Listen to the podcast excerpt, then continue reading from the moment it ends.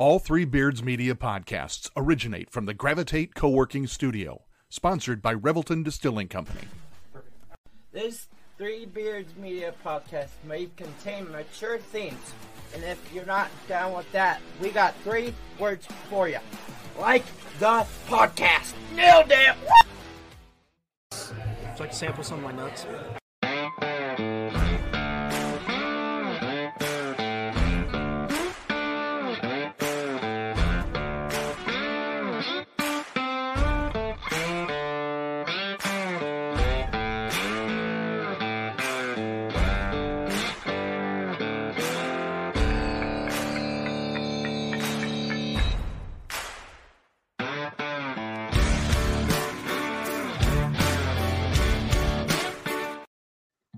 Hello, and welcome back to another edition of Old Man Strength on the Three Beards Media Network.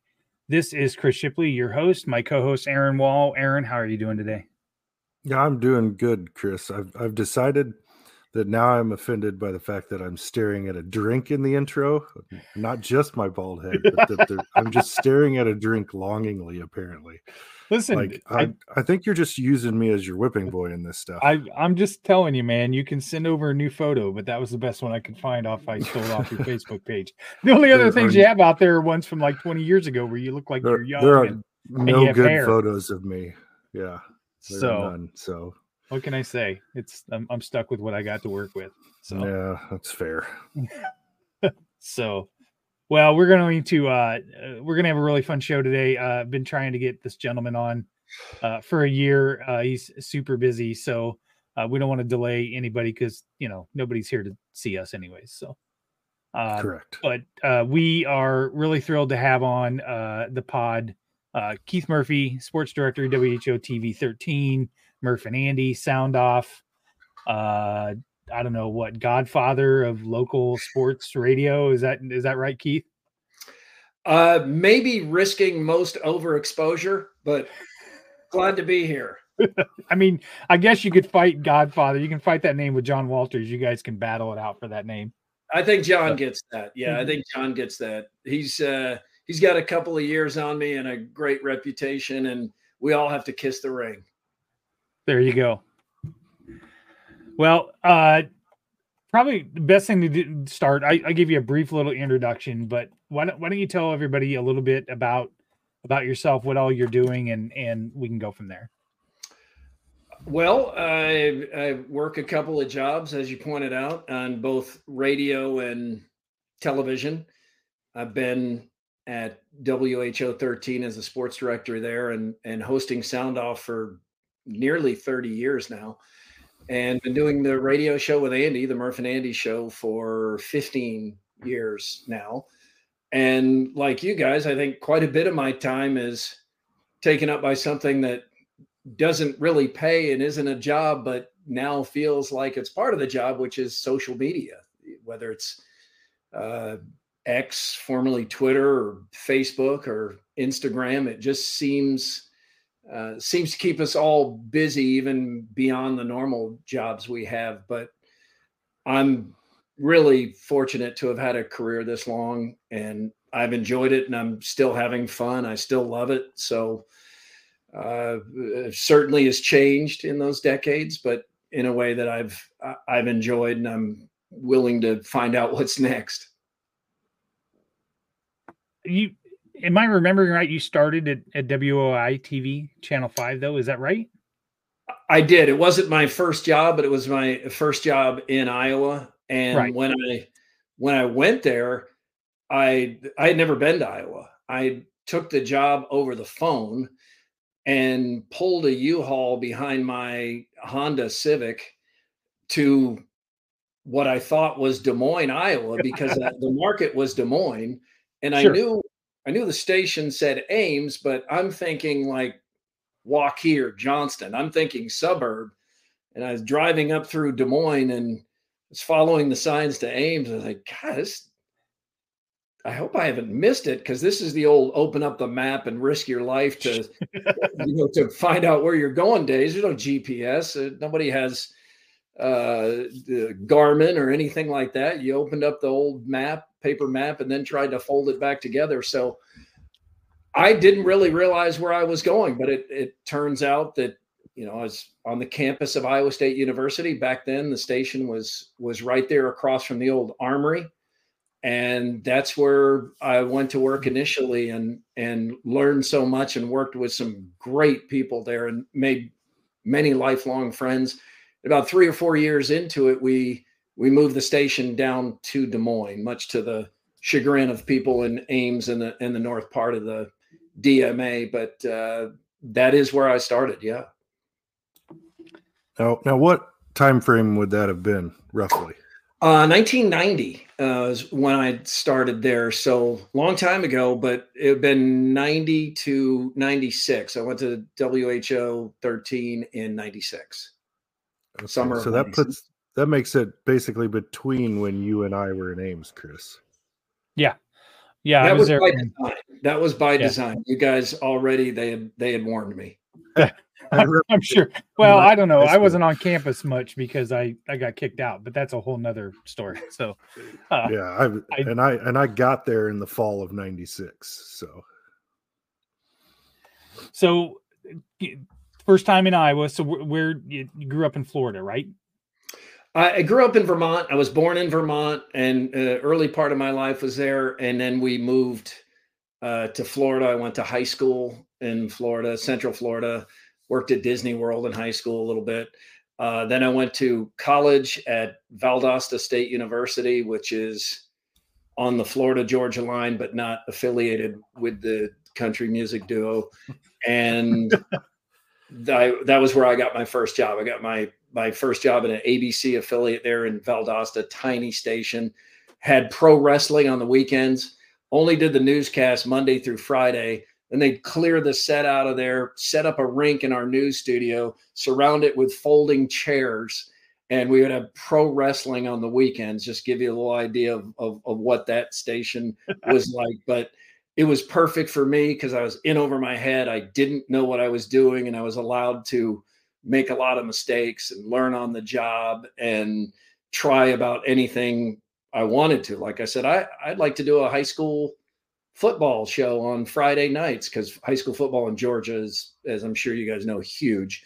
So we they were like, sure, go ahead. I mean, you, they'd say yes to anything, and that's a great that's a great environment to learn because a lot of what I did at this tiny station in Valdosta, knowing what I know now, I would think, well, we can't do that. We don't have enough people. That's not possible. I need to also have a life.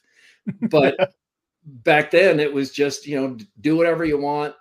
Um, and I look back on some of it and I try to never watch it because it's really uncomfortable because so much of it is just flat out bad. But um, it is how you learn. You repetitions. Yeah, you well, you have the ability to go back and see how far you've come. So tell me a little bit about. Um, let's start kind of growing up. What was home like life? Uh, I always like that Aaron and I uh, and, and the previous host Tim always kind of talk about our dads and things like that, and that's always you know a, a fun topic and get some memories. But tell me, tell me what it was like growing up as Keith Murphy. Okay, before I do that, I can see I'm on a Hassel text chain right now. I'm hearing the sorry. ding. It's not going to stop anytime soon. So that means I need to turn my messages off here, right? Off computer, Yeah. Is that correct? Okay, let me see how I do that. Uh, quit. Okay, it's hopefully that did it. I just hit the quit thing and it. There should. you go. Yeah, all right. Because All I right. oh, somehow he's trying to steal the spotlight from you when he Yeah. you're on somewhere else. Typical Well, I- Hassel.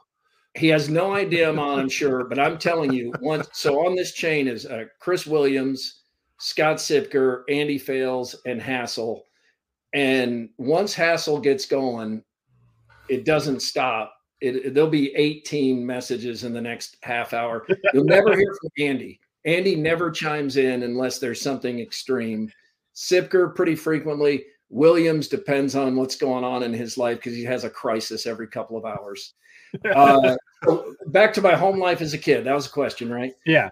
Um, absolute sports fanatic, like in a way that, as I look back on it, was probably probably unhealthy. Like my whole life revolved around sports. My my identity in high school was sports and playing sports. I took it way too seriously. Um, I I pouted when I lost. A loss would ruin my weekends. My whole life revolved around sports. My relationships uh, finished second to sports. I still hear the ding, so that didn't go off. Sorry about that. That's okay. Um, I'm gonna. I, I gotta tell these guys. Hang on. Uh, I you you keep dinging. Please take please take me out on air. Thanks. And Do you think the they'll most- take me out? Yeah, this is the most important show you're going to be on all day, Keith. Tell him that. I'm trying to see how seriously I'm taking it. These guys aren't going to do it. Uh, so one of one of the things that happened is my uh, college was great for me because a lot of people they think of high school as the the best years of their lives of their life, but I was was so into sports, and as I said, like in a in a way that I I don't think was healthy, and my identity was wrapped up in that. I just when I got to college, it was like a whole new world. Nobody knew who I was. Um, and I just I started I played football for one year, but I I, I got hospitalized and and uh, my football career was over after a neck injury. And then I just started playing intramurals. I started playing for fun. I started to see the whole sports experience in a whole different light. And it kind of changed my life from that point on. And I wish I wish I could go back and approach it differently as a kid.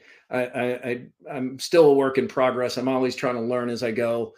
But the thing I try to really have my kids understand is that sports should be fun, and you want to win, you want to do your best, but it it shouldn't feel like pressure. It shouldn't be life or death all the time, and uh, that's kind of the way I treated it. My parents, by the way, were fantastic. They they went to every. I played four sports most most of my years, even as a kid, and they were at every game and usually every practice. And they were not helicopter parents or uh, sports parents that yelled at officials or um, put pressure on me. They just wanted me to be happy, but they knew how much I loved it, so they completely supported me. So they were wonderful, and uh, I learned so much from them. But I guess my take the uh, uh, thing I take away from my child is I wish I had just had more fun and not put the kind of pressure on myself I did. And when I was at a class reunion, I was talking to people about this and they uh, they were just like, oh, I don't really know what you're talking about. So some of this might be internal, but I think most of us look back on our lives and think, now that I know what I know, I wish I had done this differently. And that that's one of the things I wish I had done differently. that that's interesting because I, I I grew up such a big sports fan and and my my girls were not necessarily big sports fans and I remember my oldest one got to an age where she played soccer every year and I could tell she just wasn't enjoying it. She, it wasn't any fun and we were getting to that age now where you're playing sports now for competitive reasons less than fun, right? 14, 15 years old. And I remember sitting down with her and I and I said, you know, now's the time to make a decision. You know, if you want to keep playing, it's going to get serious. These kids are going to be serious, and you know, it's not you can't miss practice and things like that. But if that's not what you want, you need to make the decision. And she kind of admitted to me that she was playing more because she thought I would be disappointed. Mm. And that was one of the first times that I I had to to recognize that you look up to your parents and you don't want to disappoint them, and sometimes you have to let them know listen, it's okay. You, this is your life, not mine. You go do what you want to do and enjoy it. It's fine. So it's kind of a different perspective there. So Yeah, it's good you had that awareness though, because not everybody does. And I, I know, and my parents always let me know they didn't care what I did. They just wanted me to be happy and they were always supportive. And I, I wish I had uh, uh, kind of taken that more to heart because they, they were right about their approach. And, you know, I was one of those kids, and there are kids all over right now that think they're going to be in the NFL or they're going to play Major League Baseball or something. You're, you're delusional when you're young for the most part. I mean, it's a tiny percentage of people that even get a college scholarship to a D1 school, let alone make it all the way to the pros. It's a very exclusive club. And there we see it everywhere right now. There are so many parents who are wrapping up not only their kids' hopes and dreams, but in some cases the parents' hopes and dreams that this uh, kid becomes a professional athlete some someday, and it's it's highly unlikely. So enjoy yourself, enjoy the sports, enjoy your time with your friends. It's like if you talk to a kid about little league baseball, a lot of the kids will tell you the thing they enjoy least is the parents. You know, they're just trying to have fun. Most of them, right? Most, most of the kids are just there to be with their buddies, hang out, have fun, and they're not there to feel pressure. They're not all wrapped up in it. They're not yelling at the umpires and stuff. And I think we could probably all do better to back off that a little bit and let, just let kids have fun.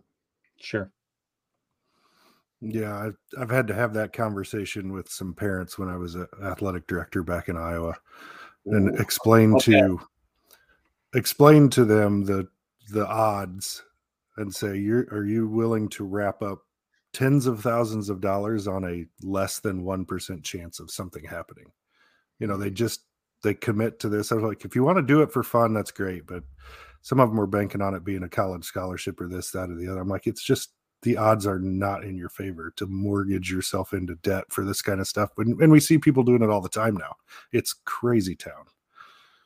It is, and it seems like uh, if, if you are a, a, a good enough athlete, usually they'll find you anyway. Even not in every case, but usually they'll they'll find you. I mean, we we see that in Iowa. Some there are some schools that lack the resource, like Des Moines North does does not have the resources of Dowling or Valley or Centennial or Waukee or Waukee Northwest, but there are players who go from Des Moines North to Division One scholarship football, and we see examples like that everywhere. I know there it, it certainly can help you to be a part of that big machine of youth sports, but if you've got the goods in time, it seems like usually you can find a shot. Yeah, uh, getting a couple questions, which will turn into to the next topic that I wanted to hit. But first of all, Dave wants to know if you tweet all your stuff, or is there anyone in the background because you seem to be all over the place. I'm not sure how you keep up with it all.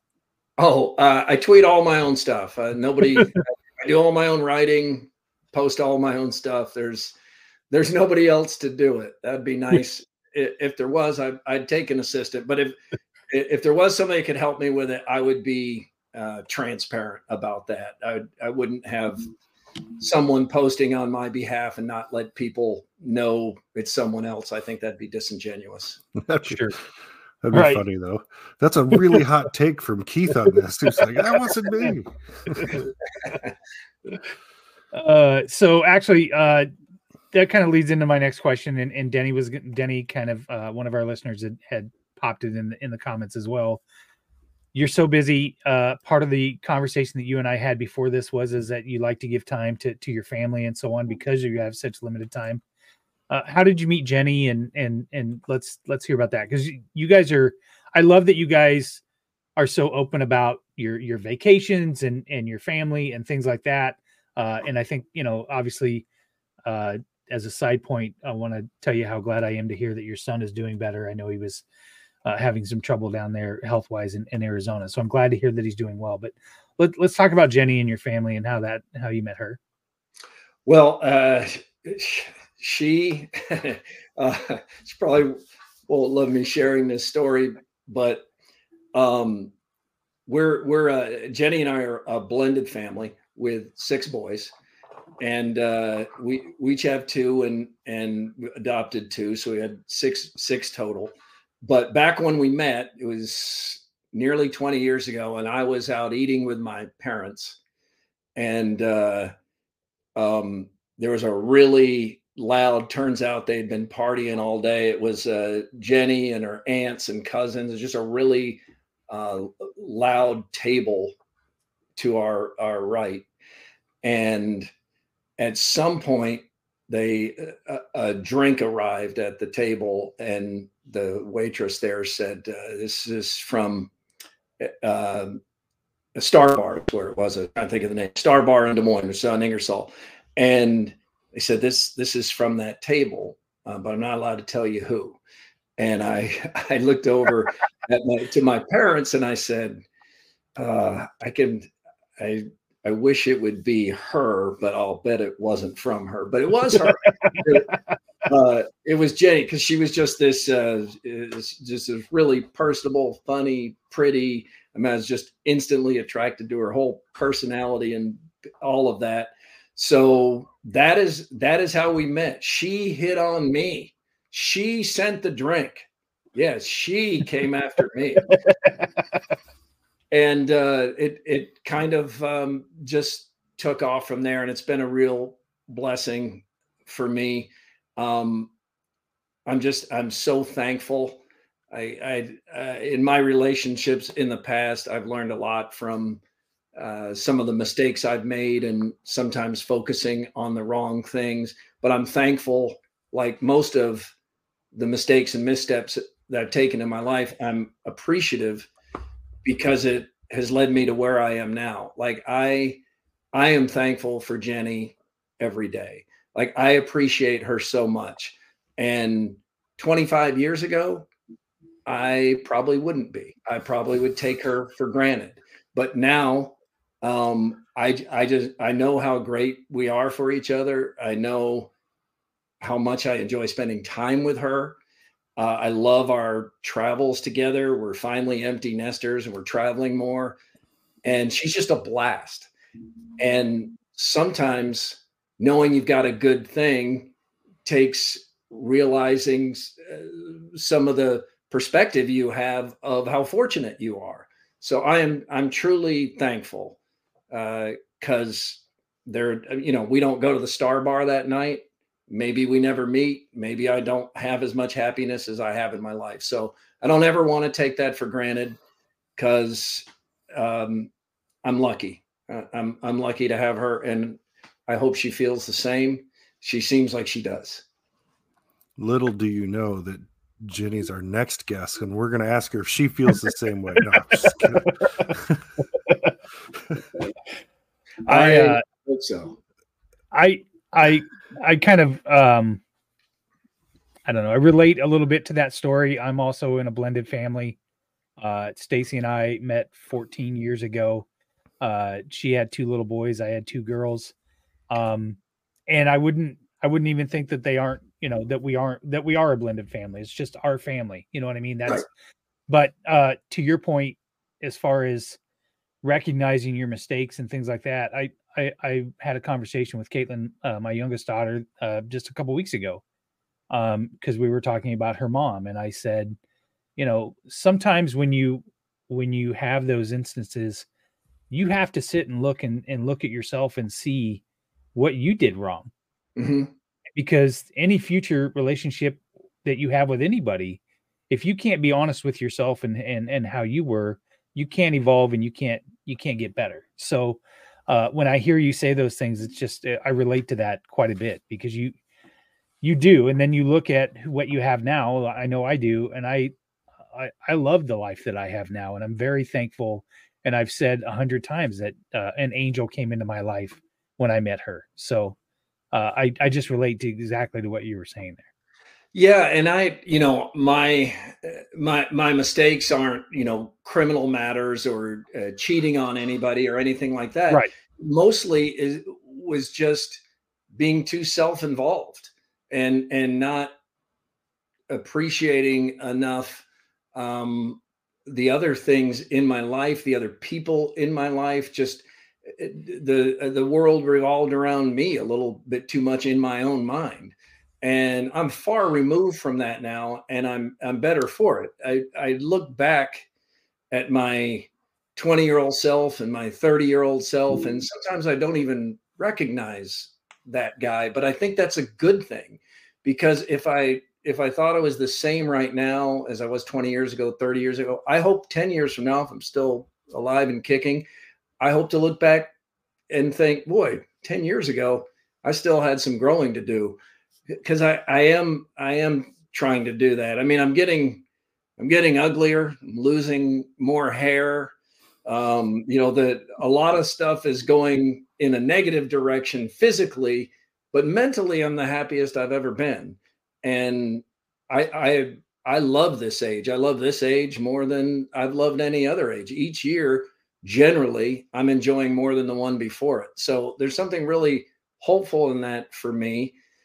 And uh, hopefully other people find that hopeful too. But I, I think it's, for me, it comes from a place of appreciating others in the world and appreciating all the positives in my life and getting it out getting away from my ego a little bit and and just um just realizing that's that's not what makes you happy just like i i do take my job seriously but it's not the most important thing in my life not close um and, and i don't ever want it to be so i want to work hard and then i want to play hard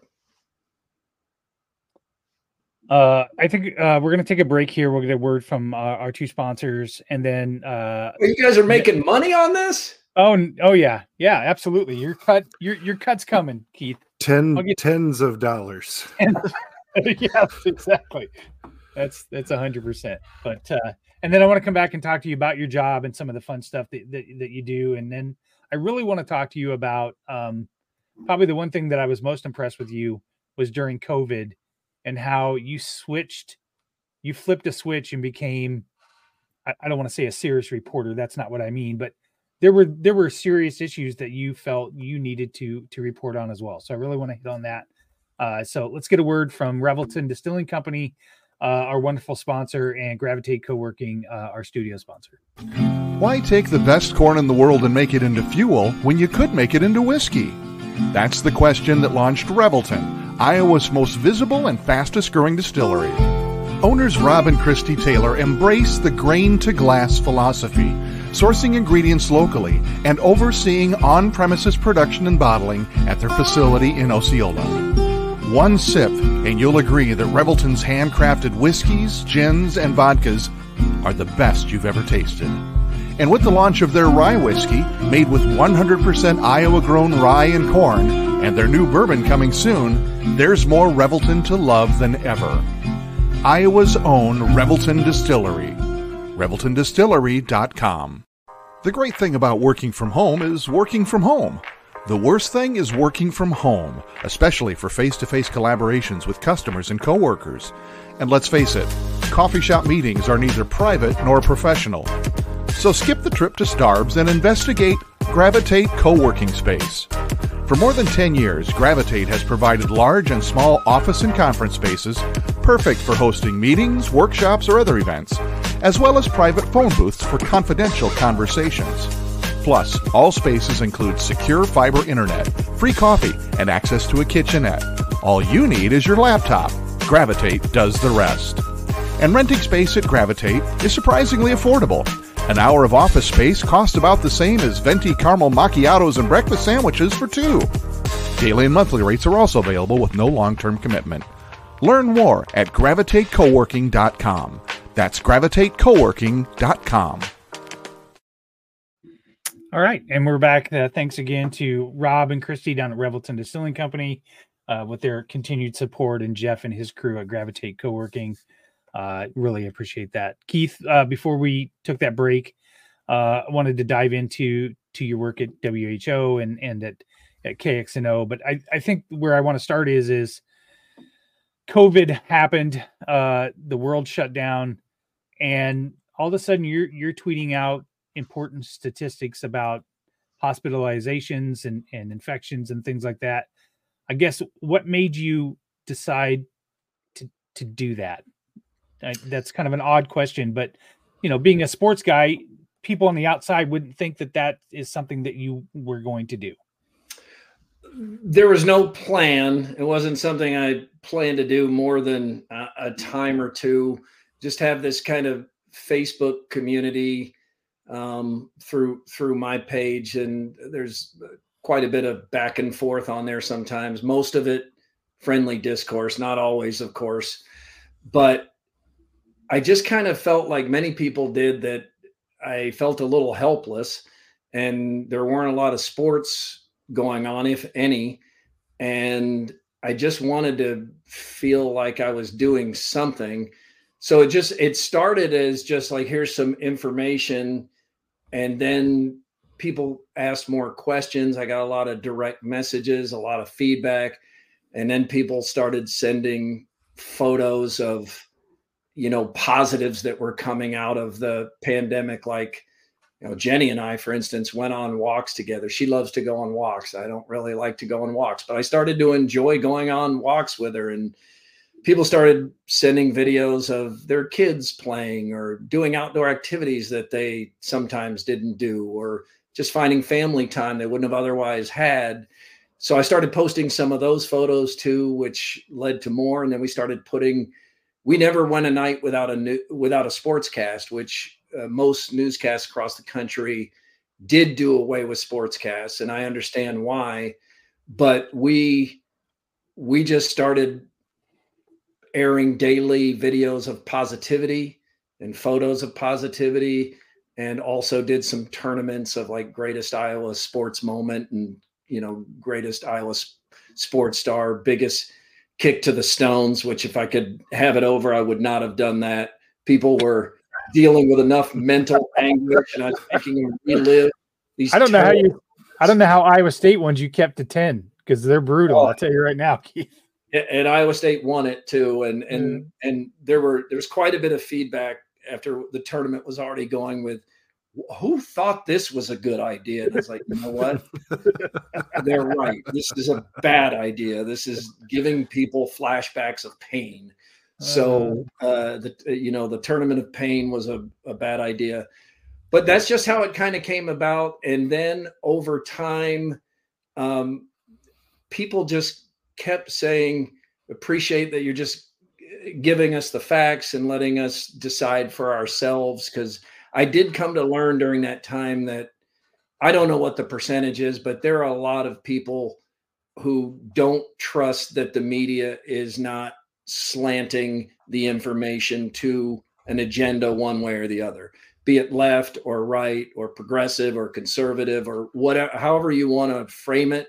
There's just a lot of suspicion out there, and I think much of it founded suspicion that that there's a narrative and that at times people are looking for the confirmation bias of facts that will present and strengthen their argument and their narrative. So, oh, this works for the point I've been making.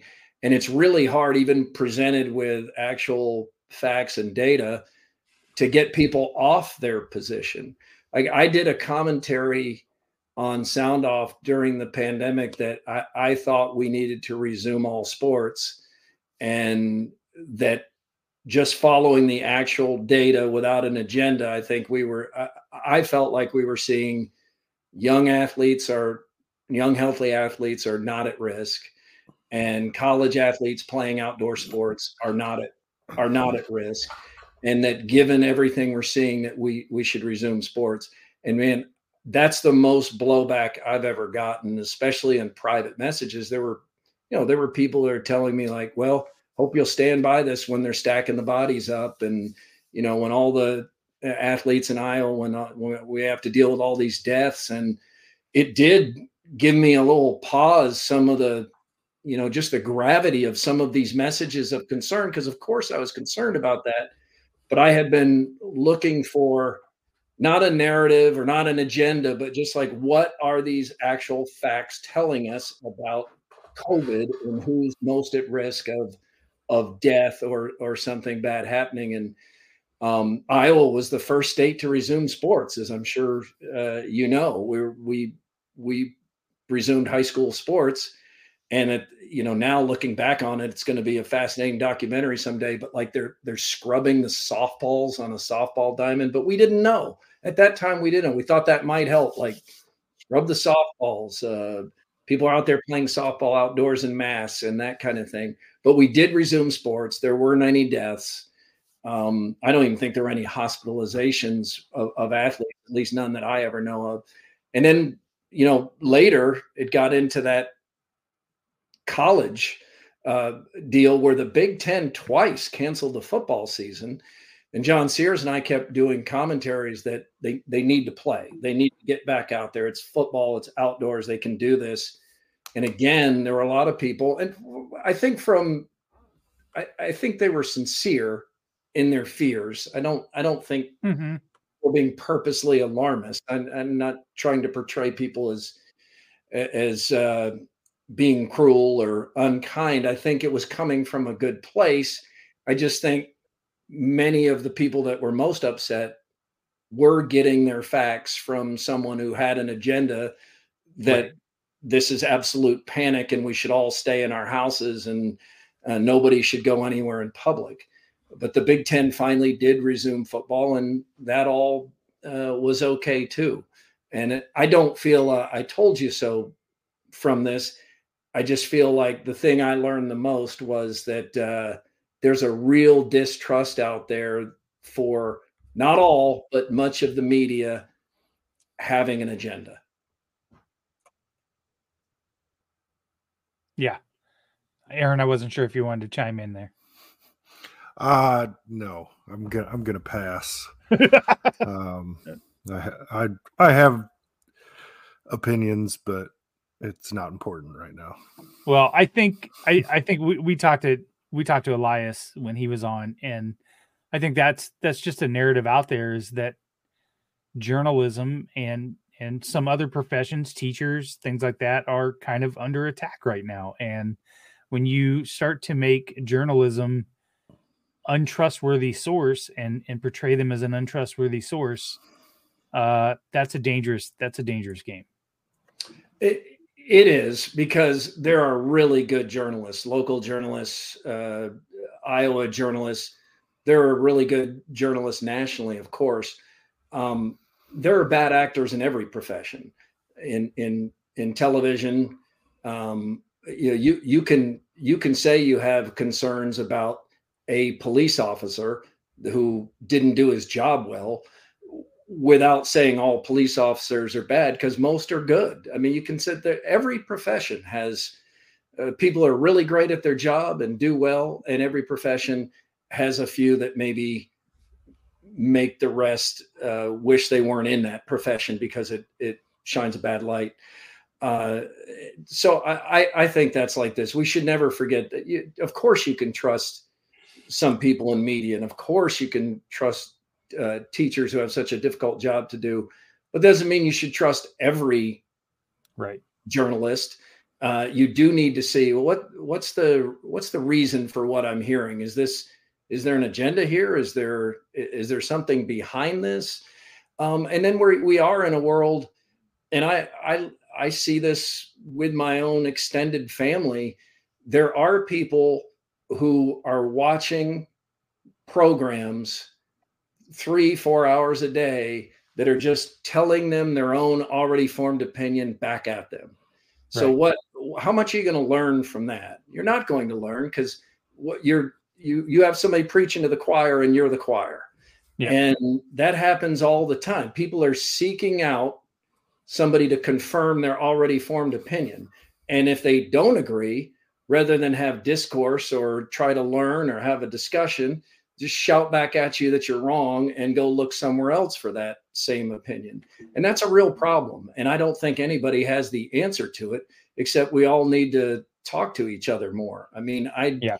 I do try to listen to people, especially when they disagree with me. If it's if it's reasonable disagreement, and sometimes I learn, and sometimes I say, you know what, uh, you're right, I'm wrong. I hadn't thought of it that way, or I didn't realize that. I mean, we need that.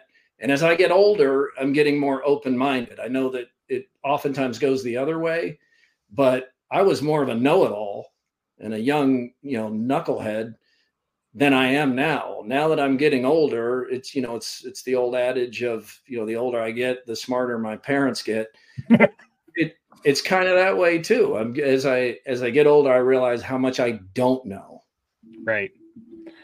Uh yeah, and and people's perceived bias already enter. We can talk about that in regards to sports. I can't tell you how many times I see you get tweeted at, you'll say something and somebody the the, the central argument and half the people are like he's a Hawkeye, he's trashing the Cyclones and the and the other half are oh look, he's a Cyclone homer and I just sit here and go he was completely down the middle. Like I don't even understand where you came up with that.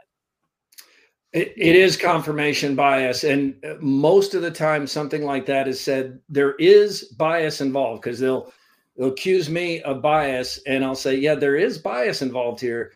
Your bias," and that that's kind of the irony of it. Is like if you can be it Cyclones or Hawkeyes, and this is this is not everybody. This is a this is a niche of the fan base, in and it's fans of basically the same everywhere in every program. We just all tend to think they're they're different or our our, our fans are great. Your fans suck. But they're, you know, I've been around a lot of fans. They're generally the, the same everywhere. They all and, suck. Like say, say I'm talking to a Cyclone fan and I say great things about the Cyclones. I don't really get any credit for that because that Cyclone fan already feels like, well, he's just talking about the natural order of things. You know, that's uh, no credit for that. But if I say that about the Hawkeyes, that's like, oh, uh, listen to that. Listen to this guy just sucking up to the Hawkeyes. Obviously, a Hawkeye fan. So you don't get credit for saying what they believe to already be true. And you get dinged if you say anything positive about the other side. So it does lead to just the the constant back and forth. But I I don't take it personally. And I have seen enough examples in my decades that most, the overwhelming majority of fans realize the difference between sports hate and real hate. And when they really have to, I feel like most fans get out of the fandom and go back to just being, you know, citizens of Iowa or citizens of the United States and good people who want to help each other out. Not always, but in most cases, and as in politics or sports, we give way too much attention and time to these really loud niches. If you're talking about politics, to the extreme progressive left and the the right wing wackos, you know, we give way too much attention to those extremes. And it's the same with sports. Most Cyclone and Hawkeye fans are reasonable. They might jab each other, but they get it. But there's, you know, there's some who don't get it and they just come in and they they blow up a thread and get everybody upset. Sure. The next thing you know, finger pointing is going, and and we do give too much time to them. I mean, I fire the mem- the Hawkeye members of Three Beard Media all the time. Fired. You're fired. you know who I'm talking about. That's you right. who you are, people. And then we just rehire them. So that's right, because they actually are talented, and we would like to keep them around. Correct well, let's let's let's move into something fun. Uh, what is the most memorable event you've covered? Oh, uh, boy, most memorable event I've covered. I, I, I think the the best I've ever seen. Well, there are two things that come to mind. They're both from a long time ago. The uh, um, the comeback of Fred Hoiberg Cyclones under Johnny Orr against Oklahoma State when the court was shaking. It was so loud in Hilton Coliseum. I don't remember what year that was, but it was the early 90s. Way, way, way behind. And it was, uh, I think Oklahoma State was number two. And believe the guy shooting the free throws to win it was named Darwin Alexander, maybe. But anyways, like a 90% free throw shooter, and he missed them both. And I remember Fred after the game just talking about he had never felt the court shake under his feet before. That's how loud it was yeah. in there. Uh, and that was incredible. And I think a long time ago, so I could be conflating here, but I think that's when uh, I think that's when Johnny Orr said, we just beat the number two team in the nation. You want to put that in your paper? Because uh, he, he was always poking. Just so you know, a little bit. That is now the third Johnny Orr impression we've had on this podcast. You have to do one. If, they're so good. One. I miss Johnny. God, I love Johnny. He was so good to me. Uh, it'd be hard for Johnny to to be a coach in this modern era. Uh, probably to a lesser extent, Hayden Fry too, but Johnny was a treat but the things that you heard the most from him that were so entertaining, now they would You know, he'd be canceled on social media for some things he said at cyclone clubs and golf gatherings because nobody was there recording it with a phone or putting it on social media. So that that was uh, an absolute blast just to witness a comeback like that and to feel it be that loud in there. And then the other one uh, would be the end of the Cap One Bowl, Nick Saban's LSU team, and it looked like they had Iowa beat in the Tate to Holloway pass on the final play, and just to see the stadium erupt like that back when a bowl game like that meant quite a bit more than bowl games mean now. Did did I was uh, at the at, at the Final Four when Iowa upset South Carolina last year, and that was that was pretty cool too because I didn't see that coming at all. I was like 12 or 14 point underdog. And what South Carolina won like 43 in a row or something like that, defending champs. And I just didn't expect uh, that Iowa would would win that game. And that that was cool to see. We don't have a lot of moments like that in the state of Iowa where you're you're that close to the national championship. You uh you work every day with your one of your best friends, Andy. Mm-hmm. How much fun is it to work that radio that that radio show every day with Andy? It's fun. It's more fun now that he's not getting up at two in the morning because that yeah that drained him. He'll be the first to tell you there were there were days when I would look over at him and he would have that you know sleep deprivation look on his face that we all know just the and I would I'd I'd see him and I'd think, oh, I'm not going to get much from him today. He just looked like he had he needed a nap or had just been up from a nap. There weren't many days like that, but there would be some. There are no days like that now because he's out of that morning shift. Eight years of getting up two in the morning, but it's it's so much fun because Andy and I are um, we're just we're different, but we're respectful. I feel like I feel like you have to be able to uh, challenge somebody, disagree with somebody, keep talking to somebody, and not take it personally. To to realize you have mutual respect and that you're that it's better actually if your opinions aren't always the same. And I don't always agree with him, and he doesn't always agree with me, but I don't I don't take it personally, and I listen to him and I learn from him. He's very smart, smarter than I am, and it's just. uh we we have different views on some things and i think that's better. So when you uh how do i want to phrase this question? You i think it was in january of 2020 when all the layoffs came and mm-hmm. you and Andy basically refused to go on the air. What was that conversation like and were you a little nervous that that might blow back or come back on or or, or backfire on you?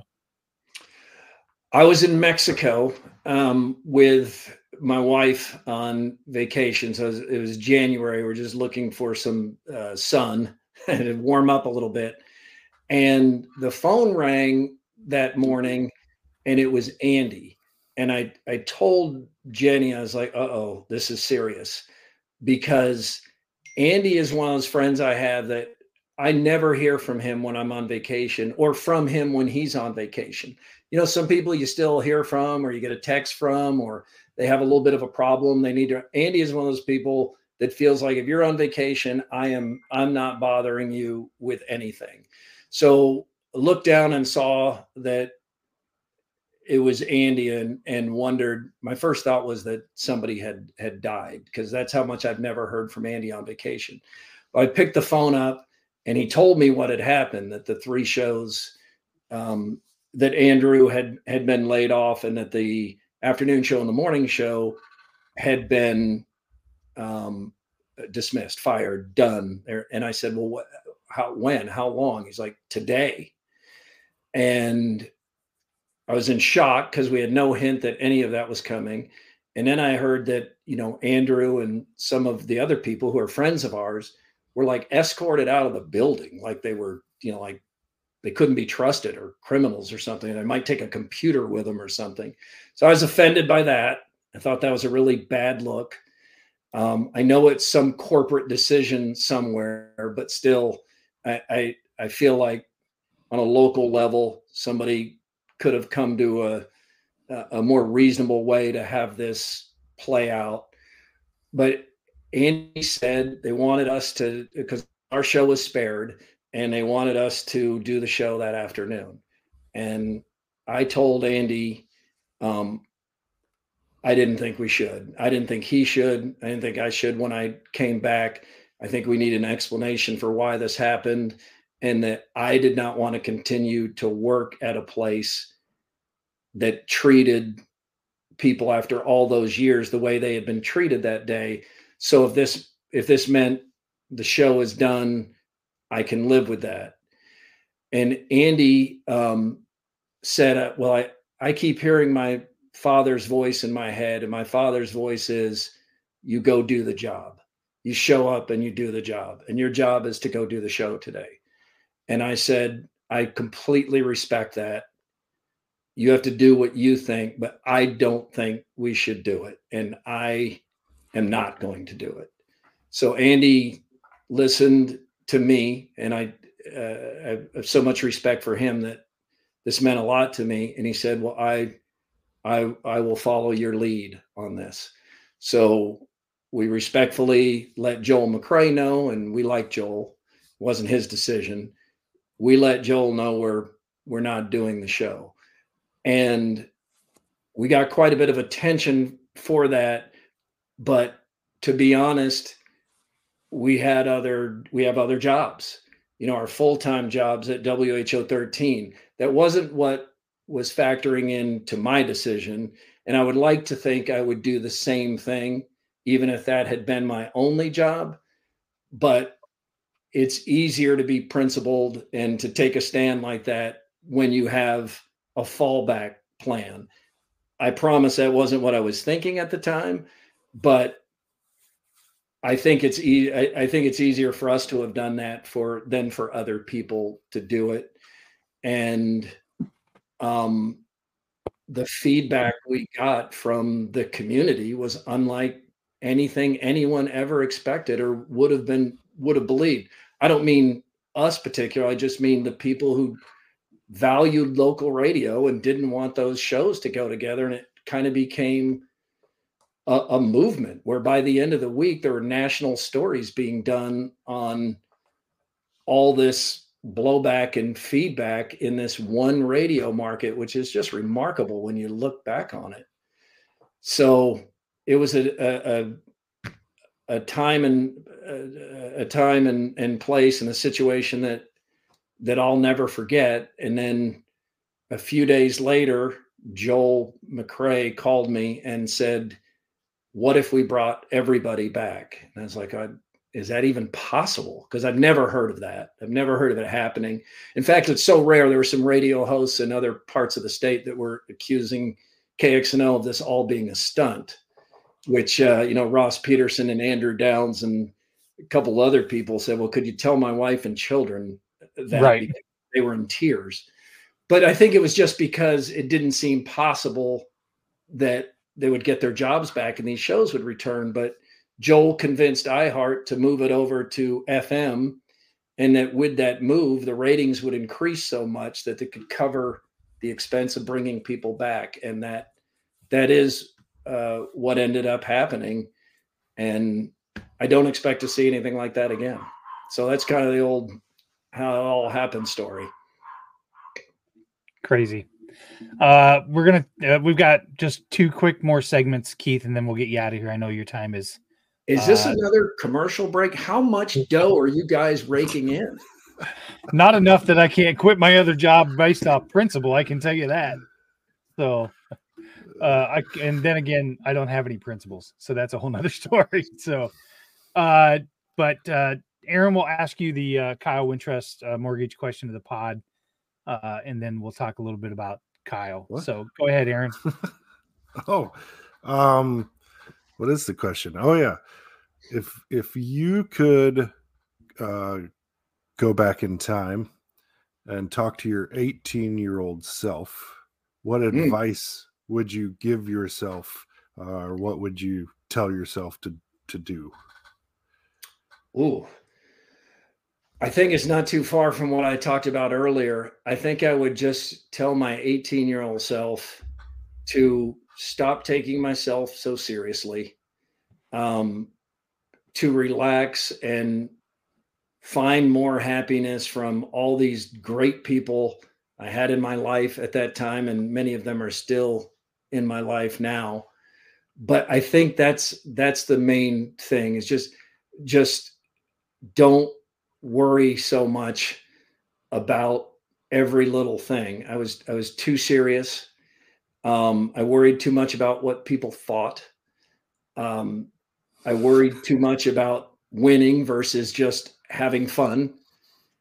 And if I could go back in time and and tell my 18 year old self, it would just be to uh, um, you know, just ha- enjoy yourself more, um, reach out to people more, uh, make sure people know how you feel more. I was always good about that with my parents and those really close to me, but I've gotten that's like a big emphasis in my life now is just letting letting people know how I feel and and how much they mean to me because I I might not, you know, you never know. No, no, nothing's promised. So um I, I remember as my as my mom and dad were my dad, especially when he was declining, you know, every time I saw him, I would end with, Hey, dad, I I just I want to I just want to thank you for being such a great dad.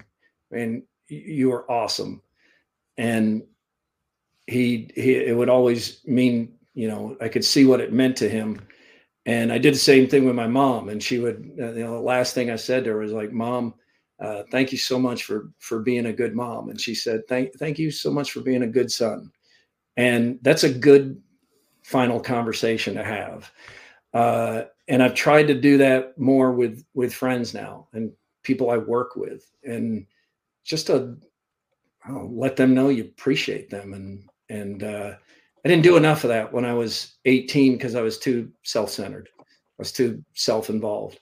So I guess the crux of that advice is just get over yourself and spend more time worrying about everything going on around you instead of what's in your head. Fair enough. Fair enough. Dave's right. We need all the money we can get. I got to replace a shower curtain that I have behind me. That's a it's, a, it's, it's he makes fun of my he makes fun of my curtains all the time. I don't. know. I'm only worried if that shower curtain was originally white. No, no, it was. That's not mold or anything. No, it's pristine. It's it's totally fine. Uh, okay, last thing. Uh, this is kind of the fun part for you, Keith. Uh, this is the portion of the show where Aaron and I be quiet and you get to say whatever the hell you want without any oh. repercussions whatsoever. This came about from uh, Steph Copley being on the pod once and she uh, kindly told us to shut the fuck up because we we, we weren't letting her get her point in. So, uh, in honor of Steph, we decided to uh, to invite people to donate to the Young Women's Resource Center in her name. Uh, so we'll get a little word from Steph, and then when we come back, we're gonna shut the fuck up, and you can say whatever you want. And if that means you want to make fun of Hassel, now's your chance. Oh wow! Hey everybody, it's Steph Copley, the woman behind the STFU segment on the Old Man Strength podcast. When I told the guys I wanted to sponsor this segment, they recommended that I make a charitable donation instead, so that's what I did. I chose the Young Women's Resource Center in Des Moines, Iowa. They're a nonprofit that supports, educates, and advocates for girls and young women ages 10 to 24. Their whole goal is to make sure that these young women become strong, self confident, and successful. And if you know me at all, you know that aligns with my goals as well. If you're interested and would like to donate, check them out at ywrc.com org and donate today. And remember, don't forget to STFU and listen every once in a while. Thanks. All right. Wow. Okay. I, I was going to talk about the wonder of Val Kilmer's performance as Doc Holliday in Tombstone. it was just magnificent.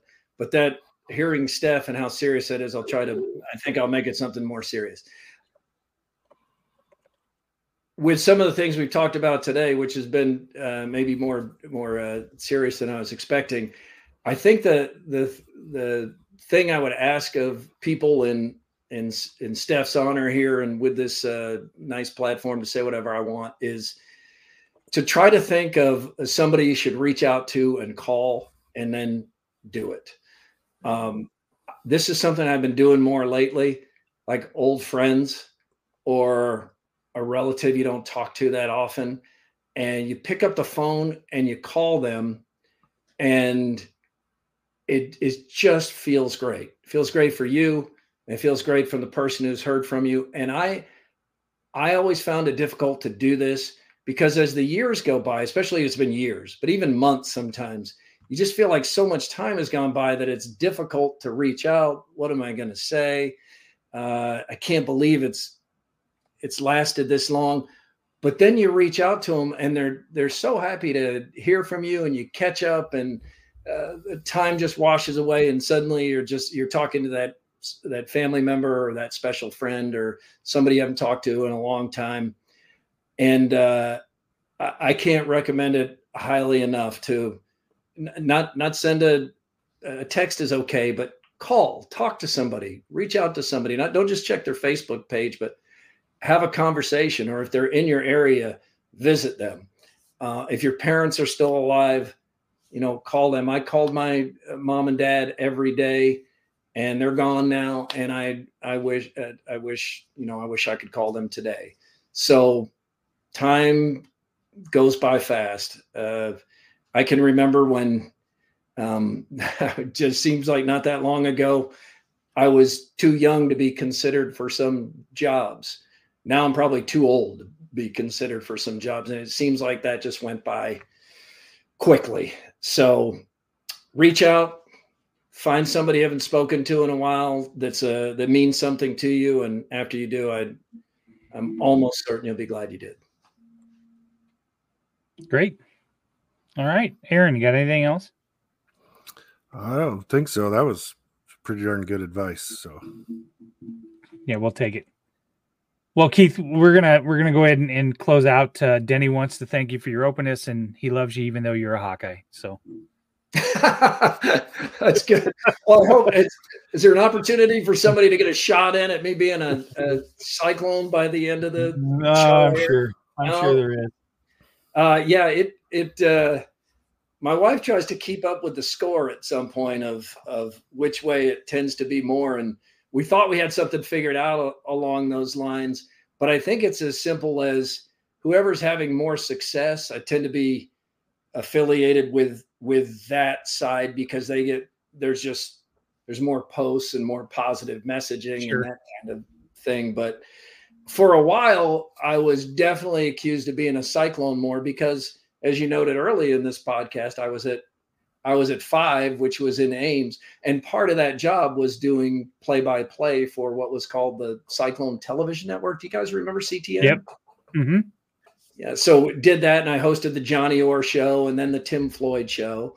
So that was a long time ago. It wasn't like I chose to do those; just it was a, a really welcome part of the job. So it was that way for a while. Hawkeye fans just uh, saw me in in that light. But since I, I would say it's evened up or maybe even flipped more toward was it Denny that said even though I'm yeah. Yeah. And Jenny is an Iowa State alum, but two of our kids just graduated from Iowa recently. So it it's really hard to track down. Sometimes I have difficulty myself. Uh, I I I think after this Super Bowl when Brock and and and George win a Super Bowl together, maybe that'll just heal the state. I'm sure that'll heal the state. Chris, I can't tell you how thankful I am that those two are both on the 49ers. Because if it was just Brock and all the 49 and the 49ers uh, getting all this attention, Hawkeye fans, the ones we're talking about, the lunatic fringe, yep. it would be nonstop insufferable. And if it were just George and the 49ers getting a lot of attention, Cyclone fans would be coming at some of that. So I think it's great that they're both on there. It's good for me anyway. And I love that they're those two are so different, but yeah. they're friends and they're they work well together. I mean, one one came out of Kohl's and the other came out of the wrestling ring, and they meet in the middle and they're awesome. I heard that quote yesterday, and I was like, "Hey, I shop at Kohl's. There's nothing wrong." Yeah, I do too. Yeah. the, the the crazy thing about Kohl's is, I mean, if you go in there with your your coupons and your discounts, sometimes they they you, they give you money as you, Yes, you that's put right. up like three things of Levi's and you know four shirts and nine pair of underwear, and somehow they owe you three dollars and fifty two cents. my wife will be like, "We saved three hundred and eighty-five dollars," and I'd be like, "No, not really, because I wouldn't have spent that to begin with." So It's a it's a clever gimmick. it is. All right, uh, Aaron, you got anything else before we ha- uh, get out of here? No, I don't. I, not really. Just want to thank you for coming on and giving us the time, and uh, we really appreciate it. Oh, you're welcome. I'm glad to be here, and it was nice talking to you guys. And I'm sorry I didn't have a beard. I know it says three beards, and I shaved this morning. We're and I- looking for a third one. We're the, And- the key is Keith. You grow a beard, and all the gray comes out of your top. That's, that's oh, good, yeah, good. that's- oh, That's quite a bit of gray to come out of my top there. what about Siepker? Is he auditioned for this thing, or is he? He's more overexposed. He's on the I- list. He's on the list. I'll get Oh. to him. He's got a And- and beard. If you, if you ever want to have a full episode to just talk about Tombstone, I'm in. Oh, okay. Yeah, call, call, call me back for that. I would love I, to. I love that movie. Me too. All right. Thank you, uh, Keith. I'm, I'm sure our listenership will boost by tens because of this. So we really appreciate it. Uh, right, and thanks, thank you for your time. Uh, everybody, thank you for for giving us a listen. Uh, check out the rest of the pods that happened this week. Uh, Three Beards Media Network. Uh, and with that, we are out of here.